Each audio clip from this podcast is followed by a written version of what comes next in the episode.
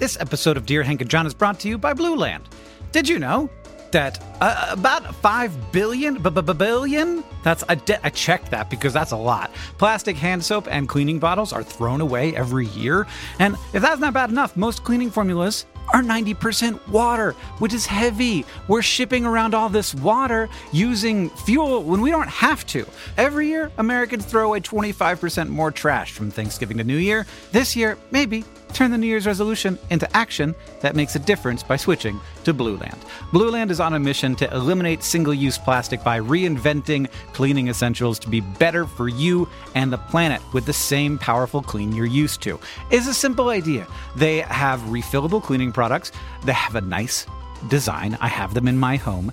It looks nice on your counter. You fill the reusable bottles with water, drop in the Blueland tablets, wait for them to dissolve, and you never have to grab bulky, heavy cleaning supplies on your grocery run ever again. And refills, because they're small and you don't have to ship a bunch of water across the country, starts at just $2.25. You can even set up a subscription or buy in bulk for additional savings. From cleaning sprays to hand soap, toilet bowl cleaner, and laundry tablets. Laundry tablets, everybody, you know what I mean. All Blueland products are made with clean ingredients that you can feel good about. Blueland is trusted in over a million homes, including, yeah, mine. Blueland has a special offer for listeners right now. You can get 15% off your first order by going to blueland.com slash dearhank. You won't want to miss it. blueland.com slash dearhank for 15% off. Again, blueland.com slash dearhank to get 15% off.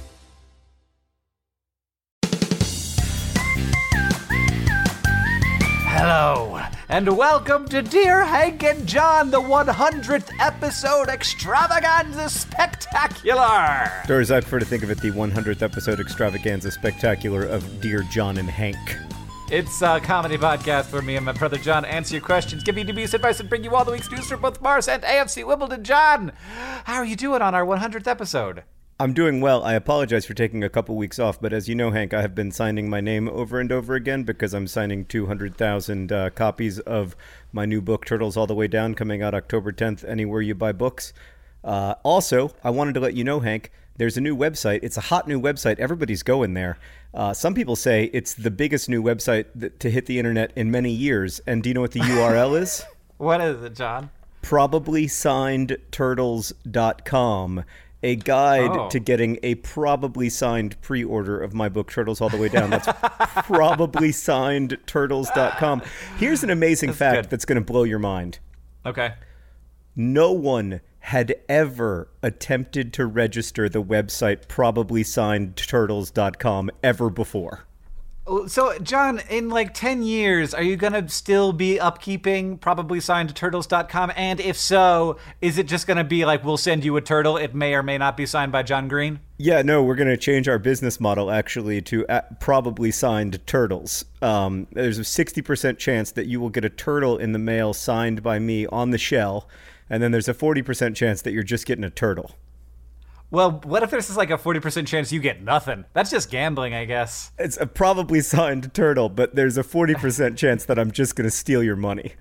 How are you, Hank? Jo- I'm good. Right before I was doing this, as you know, I'm very busy. I have a lot to do. So, right Oh, before. I hate uh, it when people complain about being busy. I Well, spend right- nine hours a day signing my name over and over again, but do I complain about being busy?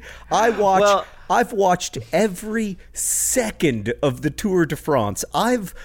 I, I would argue that I've participated more in the Tour de France than some of the people who are biking in the Tour de France. I have suffered with them, Hank. I have crawled up the Pyrenees and the Alps with them while signing my name over and over again. But do I whine about being busy? No. Well, John, if you hadn't interrupted me, then I would have been able to make a funny joke about how instead of being busy, I was watching competitive tag. Oh my And god, I was also just watching competitive tag. We clearly browse the same website, probablysignedturtles.com, where you can find all kinds of wonderful social media. Um, Oh, I, I- competitive tag is amazing. Yeah, well, I mean, the thing is, it's it's uh, it's not called competitive tag, of course, because all tag is competitive. There's no non-competitive tag, but uh, there's this there's a sport, and it's like free running combined with tag, where these two fit individuals uh, run at each other and try to touch. One of them tries to not get touched, Yeah. and it's and, and I think they have like 15 seconds to actually because apparently it's pretty hard to not get touched. and it is an amazing feat.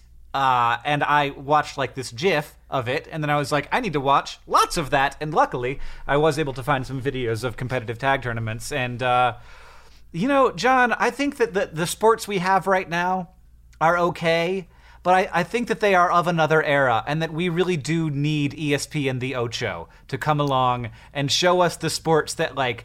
Wait a second, why aren't these the sports? I mean, I No certainly offense, agree that we need ESP and the. Ocho because I don't know how else we're going to get third tier English soccer onto American cable. I just, I mean, I just have to like, I don't like when I watch things like competitive tag. I'm like, why even is there baseball?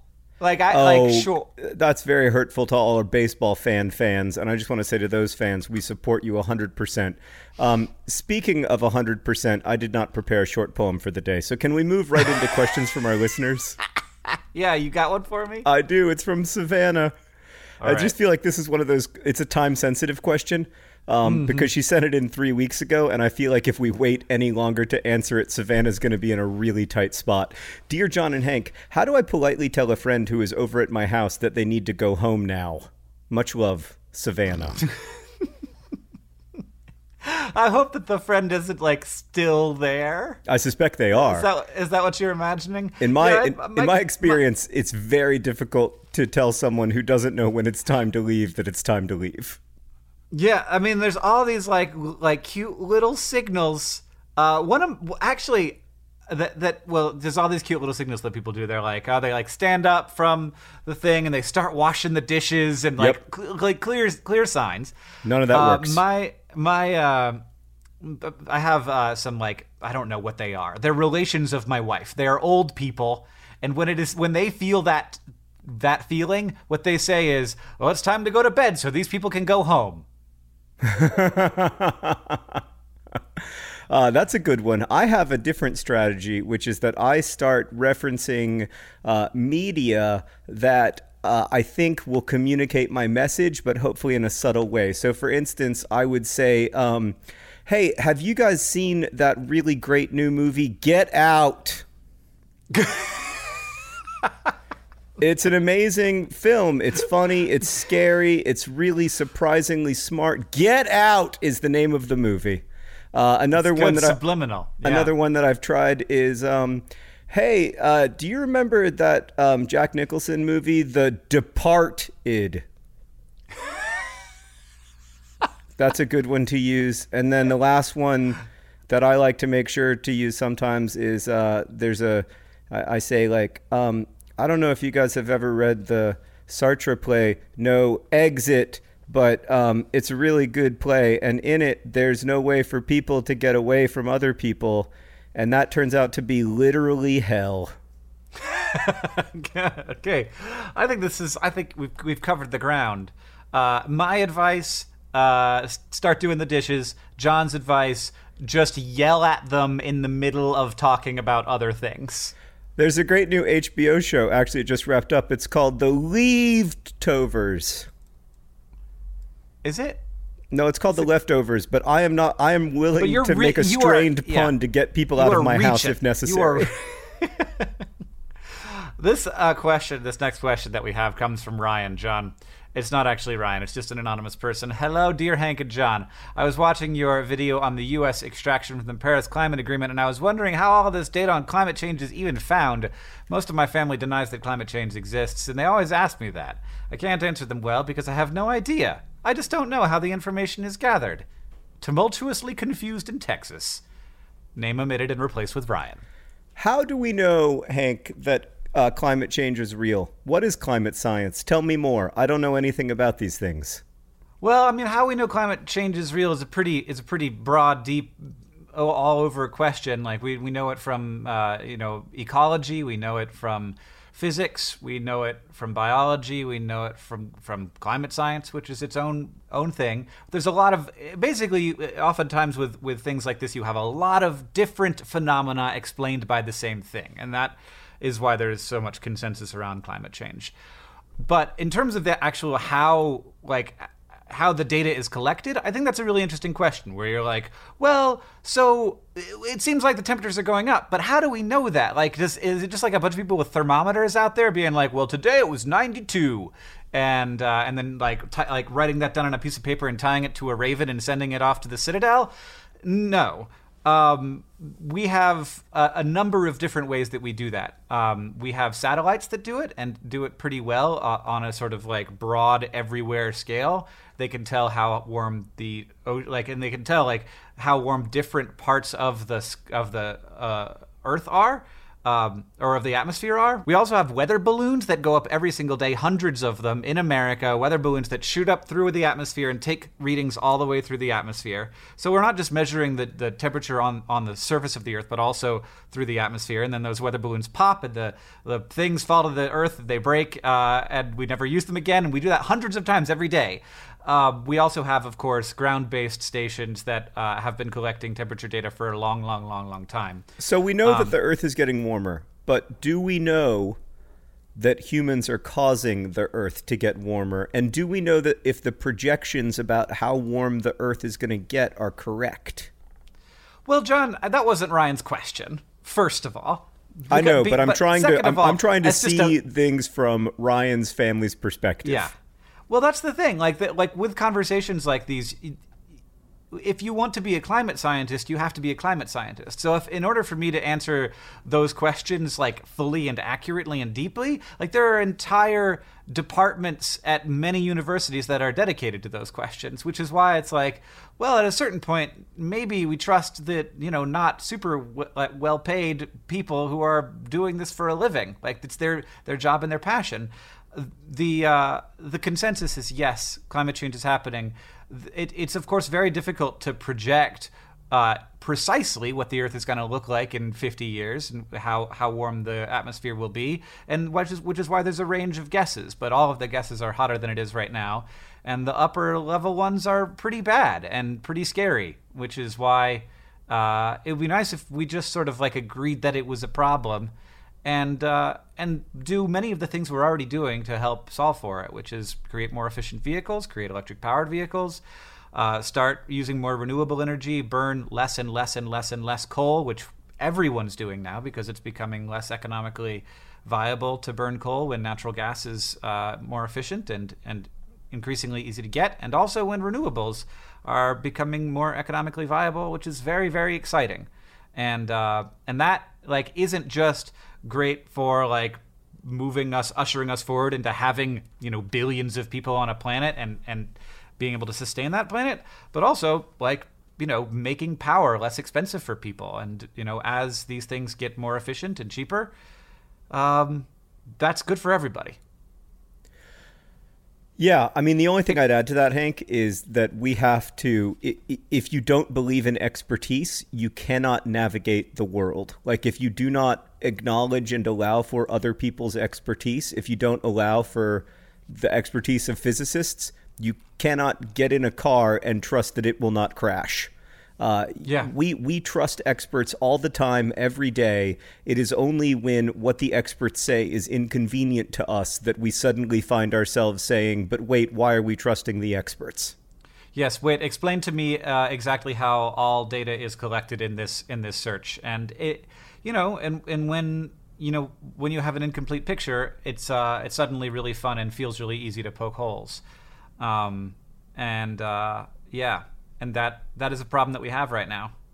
That is a big that I, I would argue that is our biggest problem as a species at the moment. Well, I don't know. It's probably still malaria. Um, okay, this question comes one. from Allie, who writes Dear John right. and Hank, in a recent episode of the podcast, Hank made an offhand remark about joshing your partner. Who was the Josh for whom this term was coined, and what did he do to earn such notoriety? Etymology and earthquakes. Allie. Hank, do oh. you know do you know which Josh you were referring to? Uh, I uh, no. I mean the, the, the I know. I mean the term joshing is is not. I didn't make it up or anything. You didn't but it must make be it up. some. It must be some Josh. It it was it was probably some Josh, but we also don't know which Josh it was originally referring to. It was first used in 1845, uh, but we do know that the word didn't become popular until it was associated with uh, this American humorist from the 19th century, Josh Billings. Have you ever heard of him? He was like sort of a. He was like the poor man's Mark Twain. And today, even today, he is the poor man's Mark Twain. Uh, but he is responsible for a lot of quotes that we uh, hear, although he never said them in like quite the pithy way that they are today Right, right. remembered. Uh-huh. He's one of those people. Yep, Uh, yep. So he did write, uh, but the wheel that does the squeaking is the one that gets the grease, which is not quite the squeakiest wheel gets the grease. exactly. He's he, Well, he almost thing. got there. That's the thing. Well, when you're writing, um, you, you you're not like you're not trying to create an aphorism. Like you're trying to like you. you this is part of a larger document, and you say, well, actually, uh, but the, if you're Josh Billings, you literally were trying are. to create aphorisms. okay. He just wasn't quite he wasn't quite there. He's got another great quote that you might recognize. Um, as in a game of cards, so in the game of life, we must play what is dealt to us. And the glory Wow. consists not so much in winning as in playing a poor hand well. Which is a beautiful quote, but not quite as good as play the hand play the cards that you're dealt. I love Josh Billings. I, I this is, this is my new favorite guy. You should make a video on on the things that he said that got that got pithified and uh, became Joshier. So there is a Josh Billings quote that is one of my favorite quotes of all time, Hank. Uh, that I that is a proper pithy quote, and I do not know why it has not become like one of the major American uh, aphorisms because it is just, in my opinion, so perfect. There is no revenge so complete as forgiveness. Ah, yeah. Isn't that that's- true? That's that's yes, totally, absolutely, but not but but I understand why it hasn't become a thing because nobody wants to hear that. I guess that's true. Yeah, I want to hear that I'm playing the hand I was dealt. And I want to hear that like that squeaky guy over there keeps getting greased while nobody's paying any attention to me. But what I don't want to hear is forgive your enemies. That's true. It's also the part of the gospel that gets quoted the least, I find. I uh do, do you think we all kind of have a Josh? Like does everybody has a Josh in their life who's a Josher? Uh, Do you when you name your child Josh, do you just sort of have to expect Oh, you that- mean like a Jo- kidder? Josh is a Josher? Yeah. Like Josh Sundquist is probably my Josher. Uh, no, I feel like the Joshes in my life are not more or less funny than any of the other people. In fact, I feel like the biggest like Josher in my life is Chris Waters, and his name is Chris. Mm. In fact, I would argue that I, eh, we should call it Chrising. Well, apparently we should call it marking because Josh Billings was just the, the poor man's Mark Twain. The truly, truly poor. Here's another one. The lion and the lamb may possibly sometime lay down in this world together for a few minutes, but when the lion comes to get up, the lamb will be missing. Almost there. I mean, you need to distill it a little. You're getting there. It's just like you, you, my friend Josh Billings, are in need of an editor, an editor the quality of John Green, apparently, or just of time. Yeah, time will do Time the work. Time is the best editor. Time is the best editor.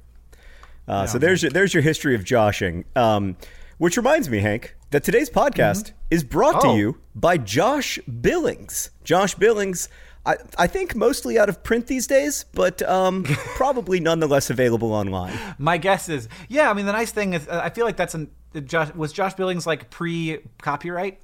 Yes, uh, everything's in the public domain. So we could potentially, John, you and I, put out like a collection of Josh Billings' work and not have to pay anyone for it. That is correct. It's just what the world needs. Hank and John bring you the unedited work of Josh Billings. Oh, uh, yeah. I mean, well, also, I gotta say, this guy's got really great hair on his chin and head. Yeah, he was he was a beautiful man, um, especially in terms of his hair. Actually, yeah, he is a good looking dude. This I- podcast is also brought to you by Climate Science Models. Climate Science Models. They're here. They're here. Get they just get used to it. Uh, also, this uh, podcast is, of course, brought to you by the uh, wonderful new movie Get Out. uh, it's a it's great. You should go see it um, at your house. It is available for rent at your home right now. Please go there. Get Out. Did you know, John, that the uh, that there is uh, one that what the longest word you can type with just one hand is? I do. Oh, what is it? Liar! You can't just say I do and not know and start Googling. It's rupturewort. you Googler. Wait, that's not Uh. even right. That's not even right. Gosh dang it, Google. Well, I mean, it really it depends on what you count a word. Uh, after cataracts apparently is a is a word. It doesn't After sound like- cataracts is not a word. That's ludicrous. What- I agree. After after cataracts is clearly two words. Cataracts is an impressively long one though. Whenever I type the word garage, which I do often when I'm opening up GarageBand, which is how I record this podcast, I'm always like, whoo Didn't need that right hand at all. And it's a surprisingly good feeling. Uh, but. Uh, but but using just the right hand for, for me for some reason feels really wrong. Which, I'm surprised that you can spell monopoly with one hand. That's a shock to me. well, yeah, there are there are more there are longer ones with the left hand than with the right hand, which is interesting. I'm not really, sure what that's about. Yeah, Um, teeter totter, all one one hand, all the all the left hand. oh really? Yeah. What about the O in teeter totter? You know, John, I think maybe your keyboard looks a little different from mine. Oh really? Is your is your O over there on the left? Is it is it where my Q is? I think you might be looking at the Q and seeing an O.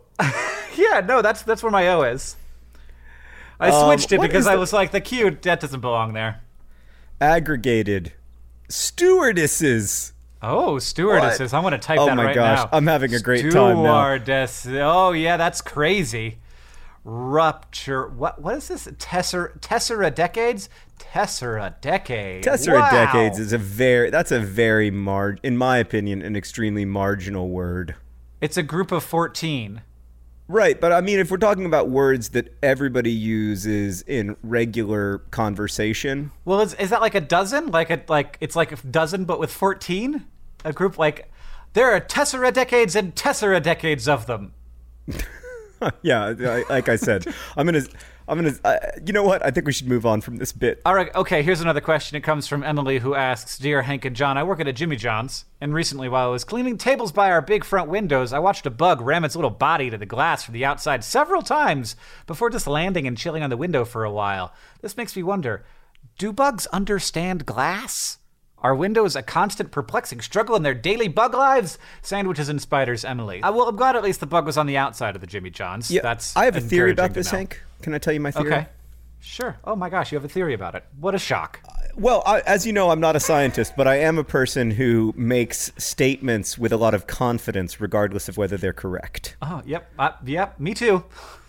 I don't think that bugs understand what glass is. I don't think they get the idea of glass, but I think that there is enough reflection off the glass almost always that they recognize that it is a, a barrier of some kind. Uh, I think that they can and cannot. Um, so I, it, there are there are some types of glass that bugs will see better, and probably the glass at the Jimmy John's is UV coated, and bugs, I think, I think, can mostly see in the UV uh, range, and so we'll see that there that there is something there. It won't look totally transparent to them like it looks to us. Um, so probably, probably, but at the same time, like a bug's not going to do that to a wall. It's not just going to like bang, bang, bang, bang against a wall, right? Right. Well, unless it really, I, I guess it's because there's light that it wants to get to. I mean, like in our Yeah. house, for instance, at night, there's always like a wall of moths against the the windows trying to get inside because there's light inside and they think it's the moon or mm-hmm. whatever. Mm-hmm. It do- mm-hmm. bugs are not very smart, and I often think about like I, I anthropomorphize them a little bit, and I think like, man, it must be so weird being a bug and like going around the human world. And just being like, why have these people built all this crap? Why How do they, they need all of this why do they stuff to support their little lives? Why do they put the lights inside a box that I can't get through?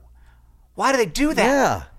Jerks. But, like also like why have they create why do they live in that much space? Yeah. Like why have they made that much inside when like you only need a tiny amount of inside because it, in a bug's opinion like outside is so enjoyable. I just think we must look so weird to bugs. I mean, I think we would look weird to bugs if uh, bugs thought about anything. The, the- thing I got to say to Emily, uh, as as a person who understands the tiniest amount about bug behavior, bugs don't understand Windows because bugs don't understand anything. Understanding is a is a pretty high high order thing. You know what I've been thinking about recently, Hank? No. Slightly related to this Good. topic. I'm glad we're going to get off it a little bit. it's really really hard to go from like uh, single celled life to multicellular Mm-hmm. life and then of course it's like hard to go like the layers of complexity increase and everything but i actually think that if we went extinct i, I I'm not an evolutionary biologist, as you might know, but I actually I feel like if we went extinct, it wouldn't be that long until a really smart uh, species came along again, possibly even smarter than us, because I don't think we've set a particularly high bar. Uh, I I don't think it would be that long because I think like given that life tends to grow uh, more complex and more diverse over time, once we extinctify ourselves, which as you know I think is like a 1000 to 2000 year event probably but if we could make it past that i think we can be good for a while. Anyway uh, i just think that like it, the hard part we already did by getting to multicellular life. Yeah, no, I think you are absolutely correct. Um, I, I don't know that it would be uh, fast in terms of how we think about fast, but we would definitely be fast in No, millions yeah, of would definitely years. Be uh, like fast in, in, in terms of evolutionary biology. Like there there was like a billion years where it was just single celled life, and then from dinosaurs to now was like sixty five million. The the Right. and and also there are a lot of other smart animals on the planet right now we learn over and over again um, and that's things that are similar to us like you know monkeys but also a little bit different from us like um, dolphins and also very very different from us like uh, like cephalopods. Uh, like we are sh- always like continuously shocked by how smart uh, octopuses are. So yeah. I think you mean octopodes. Octopodes. But i uh, oh no i think you mean i'm going to stick with my original pronunciation octopodes I, I, I just, I'm saying that that is correct, and also octopodes is correct. So that's just the way that I pronounce it. It's like GIF and GIF. The, um, actually according to the internet only you are correct I don't, I don't, I don't care at all. I don't think that that, I, I'm not, I'm not gonna, not gonna fight that one really. But I'm glad you looked it up.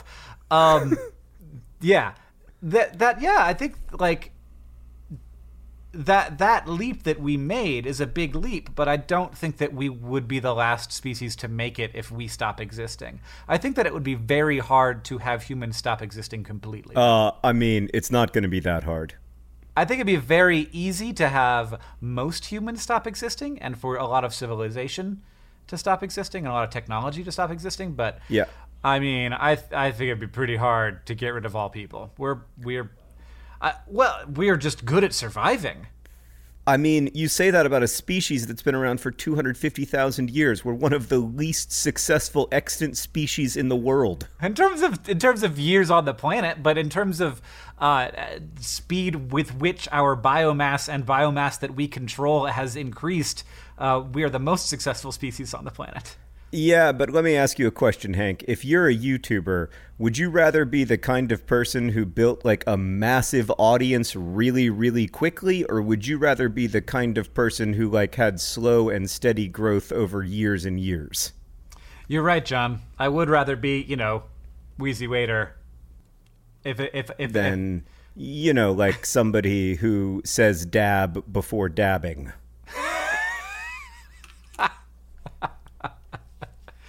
Yeah, to each their own, John. Um, Indeed, no. I, I'm but, just saying, yeah. like, I think that uh, if we're a species that has grown quickly, that may just mean that the other side of the mountain will also be steep.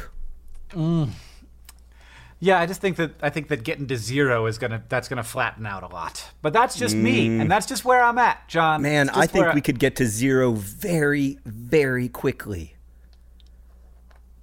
You know what the funny thing is? We're never going to get to settle this bet because if I'm right, I won't even be around to gloat, and if you're right, you will be. So Well, actually, no, I, pro- I probably won't be. We'll probably both won't make it. But I just Uh, I have true. a lot of friends who are like survivalists. You know, they have they like have bow and arrows and, and No, tents. No, survivalists are not going to do any better than the rest of us when this stuff comes down because you can't be a survivalist from like the super cholera that kills us all.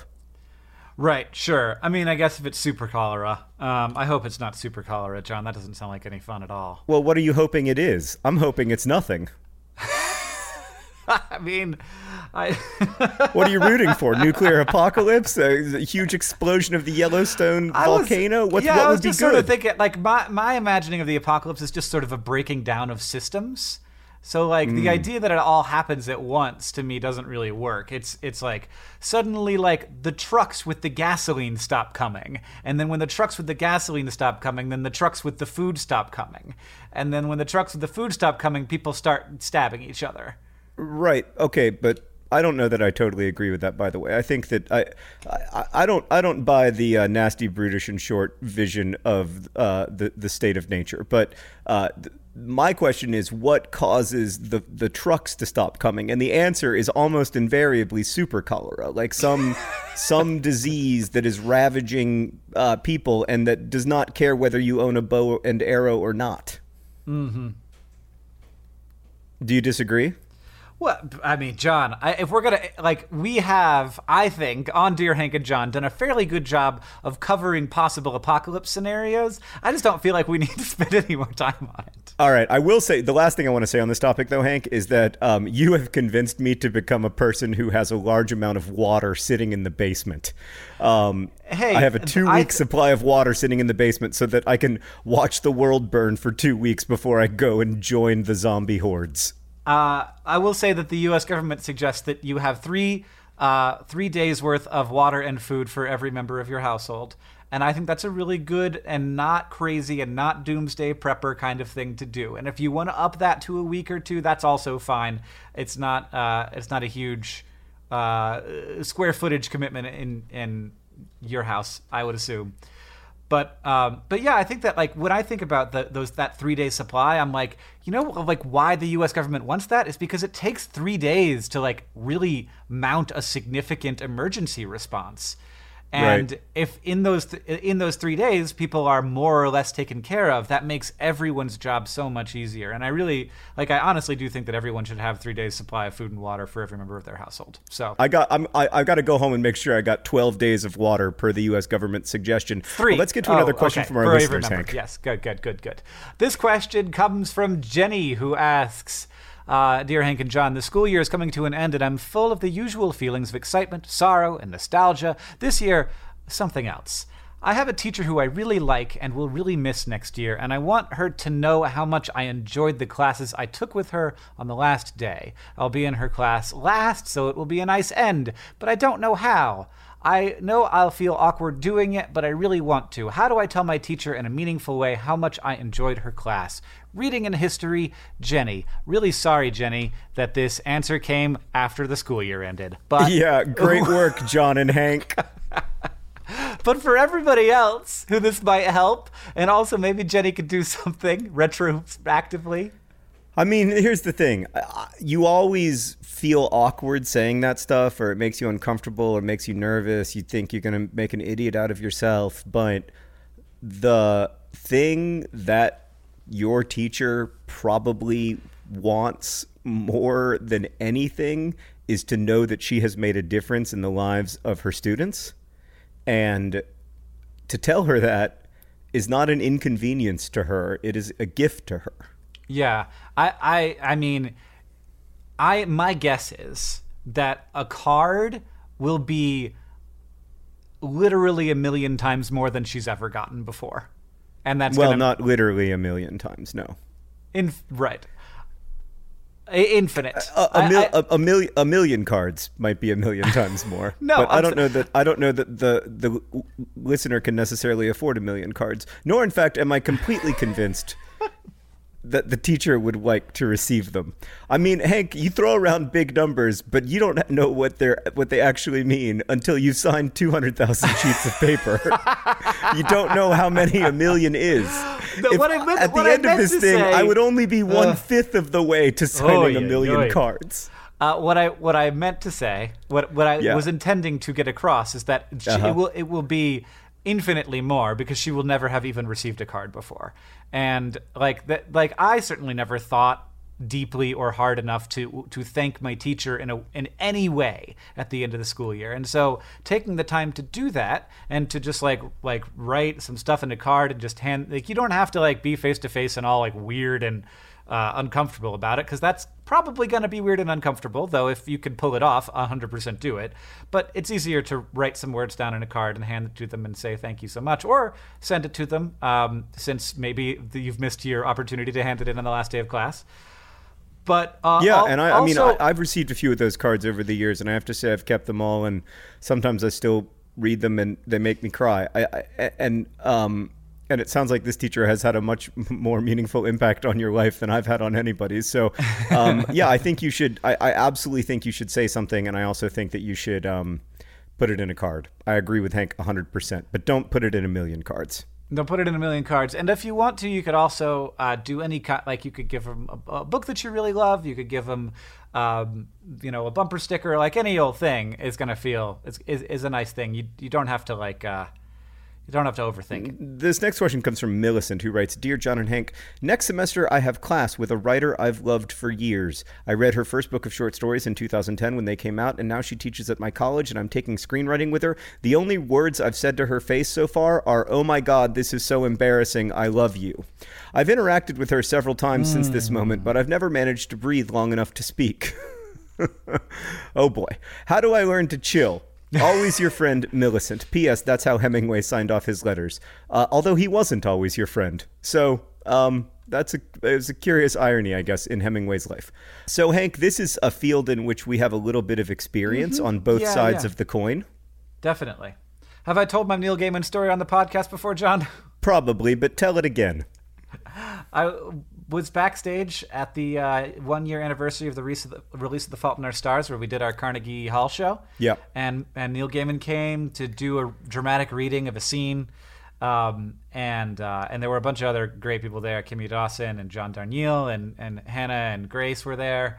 We had a fantastic time, and I was signing posters backstage. Neil Gaiman came and sat down next to me, and, he, and I was like, ah, freaking out. I was freaking out, 100% freaking out and uh, and he like told me a whole story about how the first time we met, and I'm using air quotes because at that point like I was just in his signing line, and and I had him like deliver a message to John and say good morning, John, uh, at a show or a, a, a, reading that he did in Montana, and um, and he signed my book.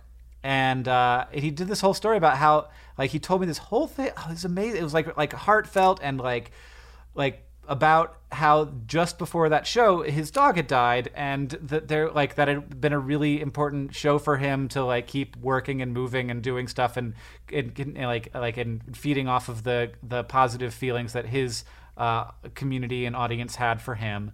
And uh, and I just sat there and I, I was like uh huh uh huh yep yep uh huh and I could I couldn't say anything. I couldn't do anything. I couldn't talk about any of the dogs that I've known that have died. I couldn't I could not relate at all or speak in sentences to him and still have never ever been able to like have a normal conversation. And I th- like that kind of like I feel like that super sucks for Neil, right? Right. Yeah, no, I think it does. I mean, I th- what I think is weird is that some people I really really admire I can talk to like normal people and some people I can't, and it doesn't have anything to do with them. You know, it is entirely about me. Mm-hmm. Like when I see Patrick Rothfuss or talk to Patrick Rothfuss on the phone, I love his work. I think he is an actual genius, and I can talk to him like a normal person. Or when I talk to Jacqueline Woodson, who I think is, you know, like one of the great geniuses of children's book writing ever, I can talk to her like a normal person. When I met Sherman Alexie, no dice. It just did not. I did, and it, and I just, I just couldn't. I couldn't. I tried like three different times, and then I was like, you know what? Time to quit. Like the the if I've learned one thing from uh, if you can't keep your chill, uh, it's cut your losses. I this year at VidCon we met the cast of Pitch Perfect 2 and I totally weirded out on them. Uh, you Uh, did. You and- went a little and- too hard. You did come a little too hard because you were like, guys, I know this is an unpopular opinion, but I like Pitch Perfect 2 better than Pitch Perfect 1. And they were like, yeah, thanks. That's cool. We like it too. And you're like, yeah, no, it's great. And I was like, ah, that's enough, Hank. That's enough.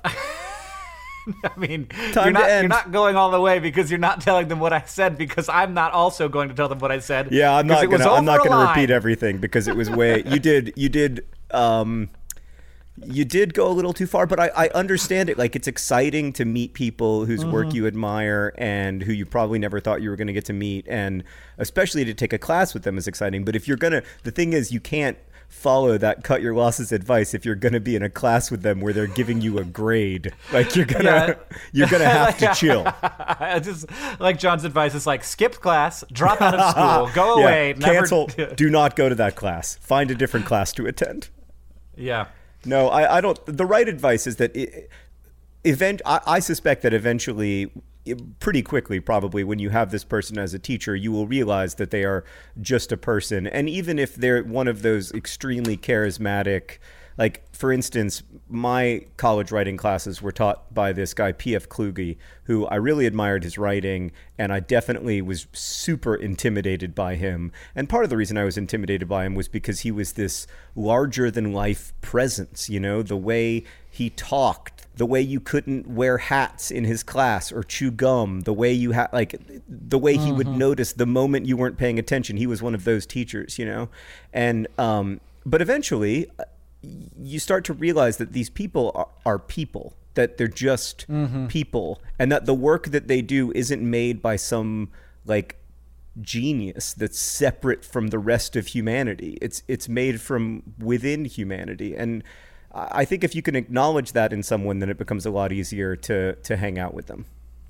Yeah, uh, and I, I'll also say that I, uh, I, at Eckerd, where I went, where I did my undergrad, Elie Wiesel taught a class, and Wow. and I always was like, I'm not, and of course, like it was like most people didn't get into it who wanted to take it, but I never even tried because I was like, that's too scary for me to try and Yeah. take that class, and now of course I regret that tremendously. So take the opportunities. Do you have. though? I don't know. Like I, you know, like Toni Morrison uh, teaches a couple classes at Princeton. I think she still does. And I remember my best friend from high school went to Princeton, and he was like, uh, "Man, I can't do it. I can't. I can't. I can't do it. I can't. I can't handle like I." And I totally get that. Like I couldn't handle. learning from Toni Morrison. It would be too it would be too cool. Like I I would not be able to ever recover my chill, I don't think. So I, I understand I definitely understand the problem, but um yeah, it's funny. I mean, I've had a, there have been a few times in my life, and I know this has happened to you, Hank, because I've seen it happen, where like people ran up to me like screaming, and like I, I don't know what to do. I don't know how to handle being screamed at, even if it's very positive screaming. Yeah, yeah, I I know. It, it, it's it's a weird thing, and like it's it's something that nobody wants to complain about, of course, because like it's wonderful, and it's it's it's like a side effect of this great thing having happened to you, which is having a community, having an audience, and and and and having people who want to consume the things that you create.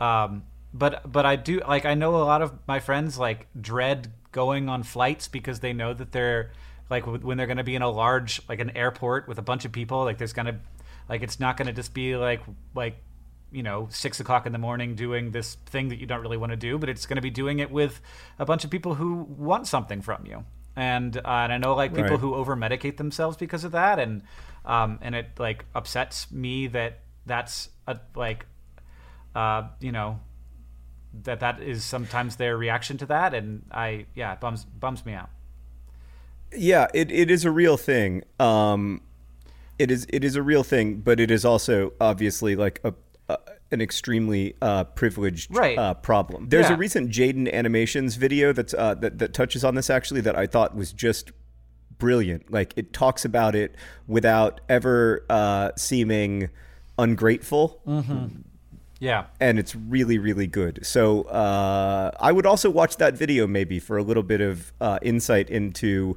what your teacher might be experiencing in that situation. Hank we have to get to uh, some comments and some some corrections. One very important correction that was sent in 652 billion times. Okay. What did we do? All right. We said that the United States has the best Oh. barbecue in the world. Well, and John- a lot of people in Australia took that extremely personally uh, because apparently Australia is the world's leading barbecuing nation among all of the nations in the southern hemisphere on the continent of Australia. I'm yeah. I just I mean I understand that throwing another shrimp on the Barbie is uh, apparently one of the one of the things that we know about Australians. Uh, just Yes. by be by being a human being in America for some reason. But America has the best barbecue. I barbecue. think mostly because of Outback Steakhouse. Is that what it's from? I don't know. But Uh-huh. the, the important thing is that America has the best barbecue. Like, yeah. I, and if some I and mean, if I somebody wanna, in another like, I- country said that about their country, I would be offended. And it's okay for you to be offended because like Korean barbecue or Australian barbecue or Malaysian barbecue you think is better. American barbecue is better. I'm American and I love American barbecue and you are wrong. And it's okay for us to have different opinions uh, and think that each other are wrong. That's what opinions are. I agree with you, Hank. I just want to add one thing, which is that right now, what? barbecue is all that we have. Okay, Australia? so don't take away the one frickin' thing that we still have, okay? We have really good barbecue. Yeah. We, we don't have a great healthcare system.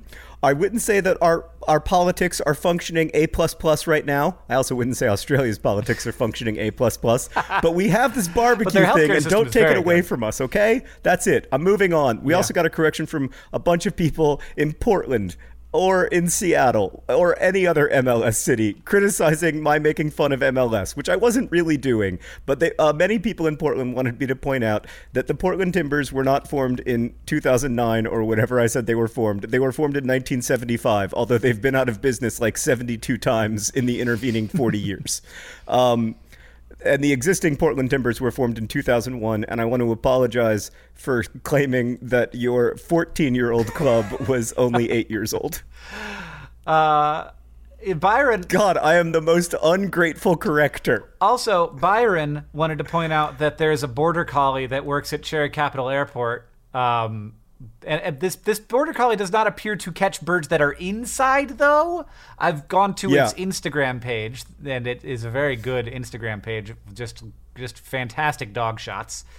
Uh, it appears to, It's airport K number nine Yeah. is the is the Instagram for this dog at the Cherry Capital Airport. Yeah, uh, this dog is named Piper, I believe, and Piper, it appears, I think, uh, clears the runways of, of, of birds that might, uh, I don't know, maybe not. I can't tell. Wildlife Control Canine. Do you know where Cherry Capital Airport is, Hank? No idea, John. I assume it's in D.C. Because, It's in Traverse City, Michigan. well, I don't, I don't feel like this is a huge airport. Is my feeling. Uh, to say that it's not a huge airport is a pretty significant uh, understatement.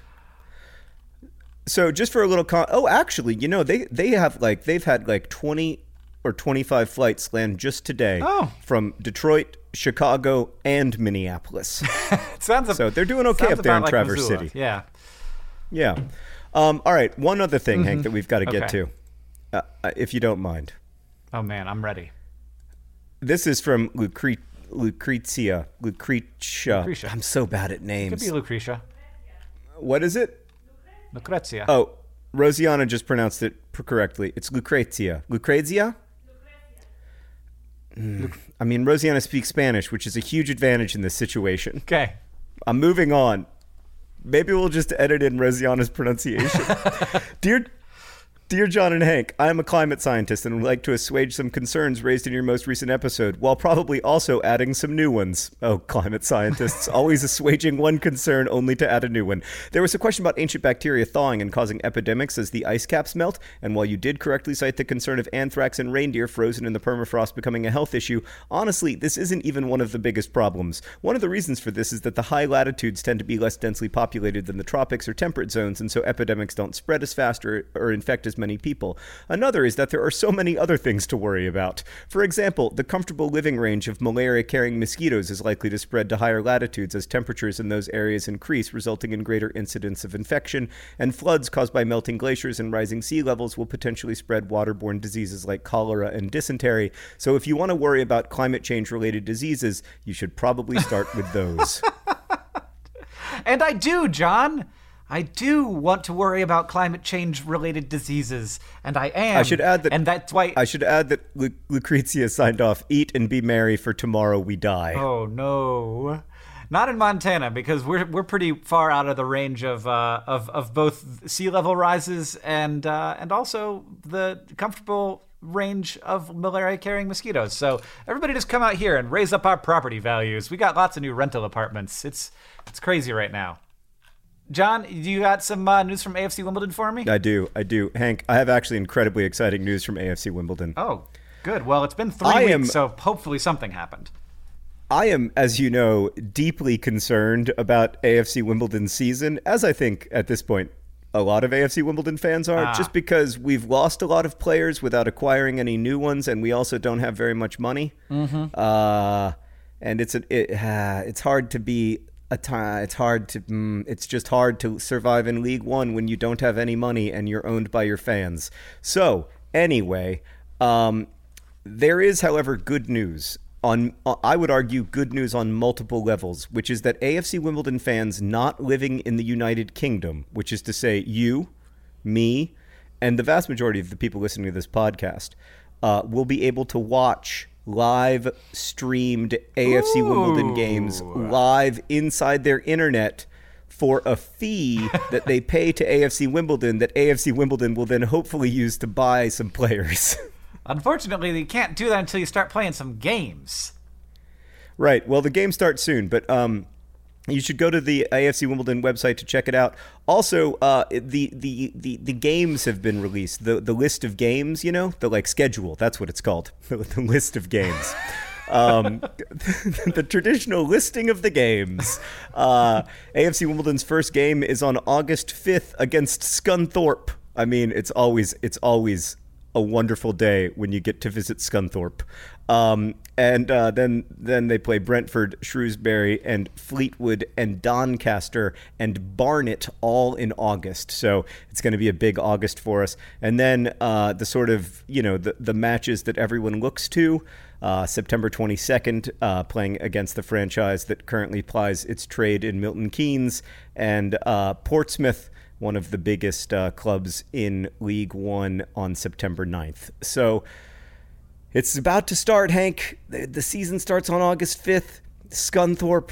Ah, I'm very nervous. I'm not going to lie. I'm not going to pretend I'm not nervous. I'm extremely nervous. Um, I, I I'm I'm also nervous for you. It does seem a little bit like there aren't going to be uh, enough players. Is Lyle Taylor still there? Lyle Taylor's still there, and there are technically enough players, Hank. We've, we've already played a couple of um, Okay. of preseason you matches, can- and we can- did have can- 11 people on the pitch. that's good to hear. Um, yeah, that's good to hear. I I yeah. Did, is there something you did? Did they do something wrong? Like how is is there money left over to get more people?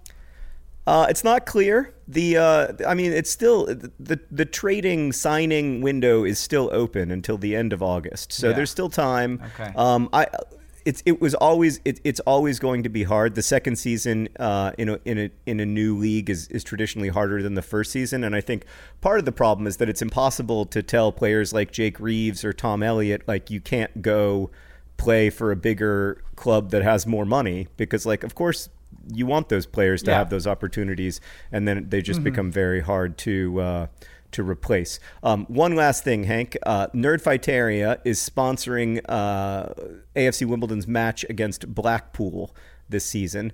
Um, so I don't know if I'm going to be there for that game, Awesome. but a bunch of nerd fighters will. So p- put it on your calendars if you're in the neighborhood. I'm definitely going to go to a few games this season, though. I'm excited.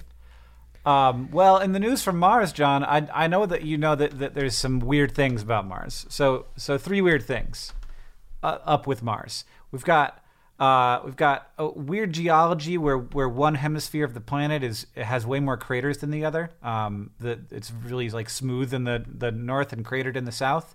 We've also got a weird composition of the planet. So uh, lots of metals in the crust, very different from Earth's uh, c- uh, composition. And then you've got these two weird lumpy moons, Phobos and Deimos. And um, there are lots of guesses as to like how these three things happened and why.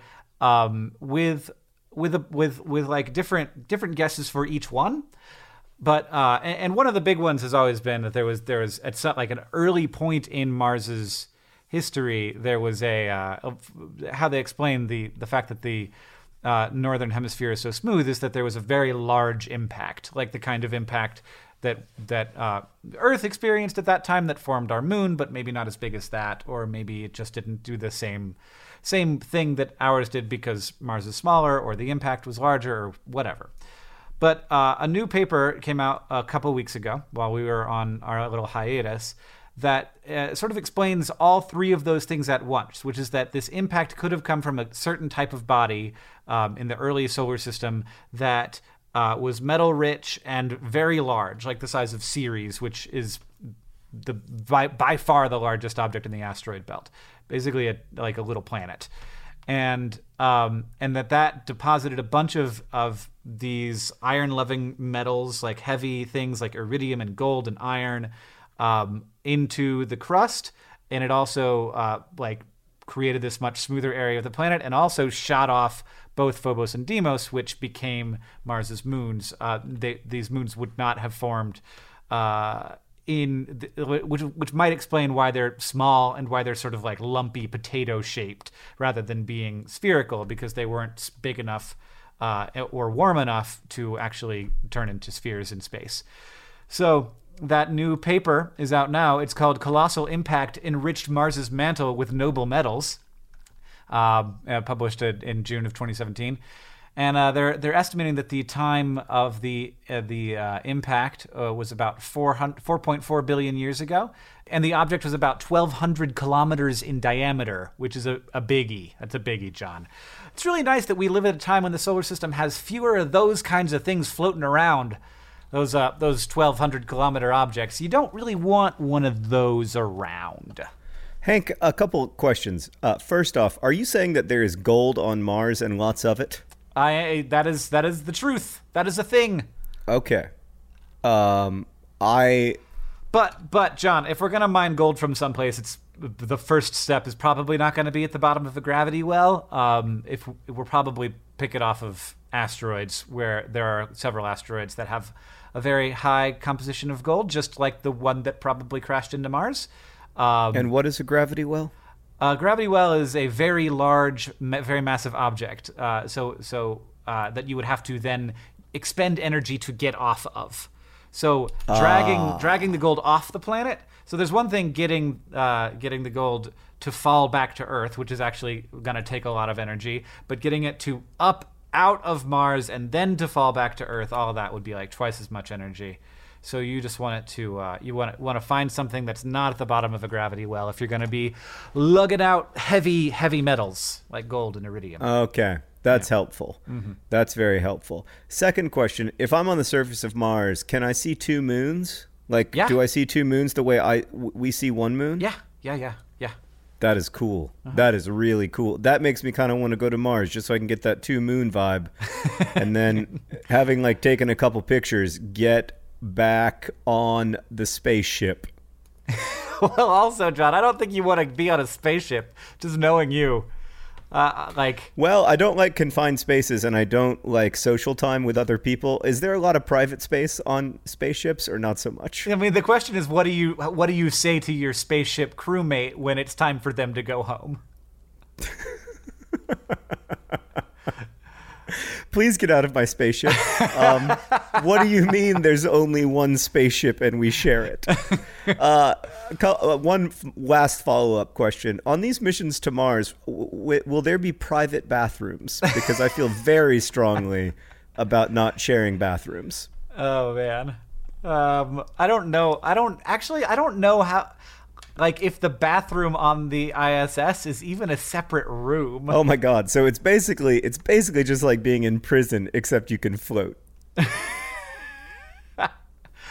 I'm looking now. I don't I don't know if there's a door. I assume there's a door or a curtain or something, oh right? my god. That level I'm looking right now and I am flipping out. Like that level oh god. Oh my goodness gracious! You don't like oh, the looks of that toilet. That is just not okay. This one's oh, got at wow. least a little butt place for your butt to go. Yikesity yikesers. Well, I mean, I wanted to go to space, and now suddenly I don't. And I don't suspect the desire will ever come back to me. Hank, we have to go. We have to go record This Week in Ryan. Yeah, we do. Our new What did, podcast. what did what did what did we learn today, John? Oh, uh, well, we learned that uh, climate science is real, and also uh, cholera might become more of a problem in an age of climate change. We also learned that Josh Billings is in the public domain, so be on the lookout for Hank and John's collection of Josh Josh Billings stuff. We're gonna print it out on my printer right here, staple it together, and sell it for fourteen ninety nine. But why spend fourteen ninety nine on that when you could spend probably less than fourteen ninety nine at probablysignedturtles.com to get a probably signed pre-order of my new book Turtles All the Way Down out, out on October tenth? Oh, that was hard to get into a single breath. And lastly, uh, we learned that when it's time to say goodbye to your friends, you can let them know by just saying, "Get out." Get out. Thanks, John, for being with me here on this 100th episode of Dear Hank and John. I know that when I started out by saying it was like a spectacular and it was a fantastical, that, that like maybe you thought we were going to have a bunch of special guests or something. Nope. No, Nope. no, no, no, no, nope. This podcast is edited by Nicholas Jenkins. It's produced by Rosiana Halls Rojas and Sheridan Gibson. Our head of community and communications is Victoria Bongiorno, who also runs our Patreon, which if you go and donate there, it will help out SciShow and Crash Course, and you'll get our weekly bad podcast, This Week in Ryan's, which we're about to go record right now. Thank you, everyone, for listening. And as they say in our hometown, don't, Don't forget to be awesome.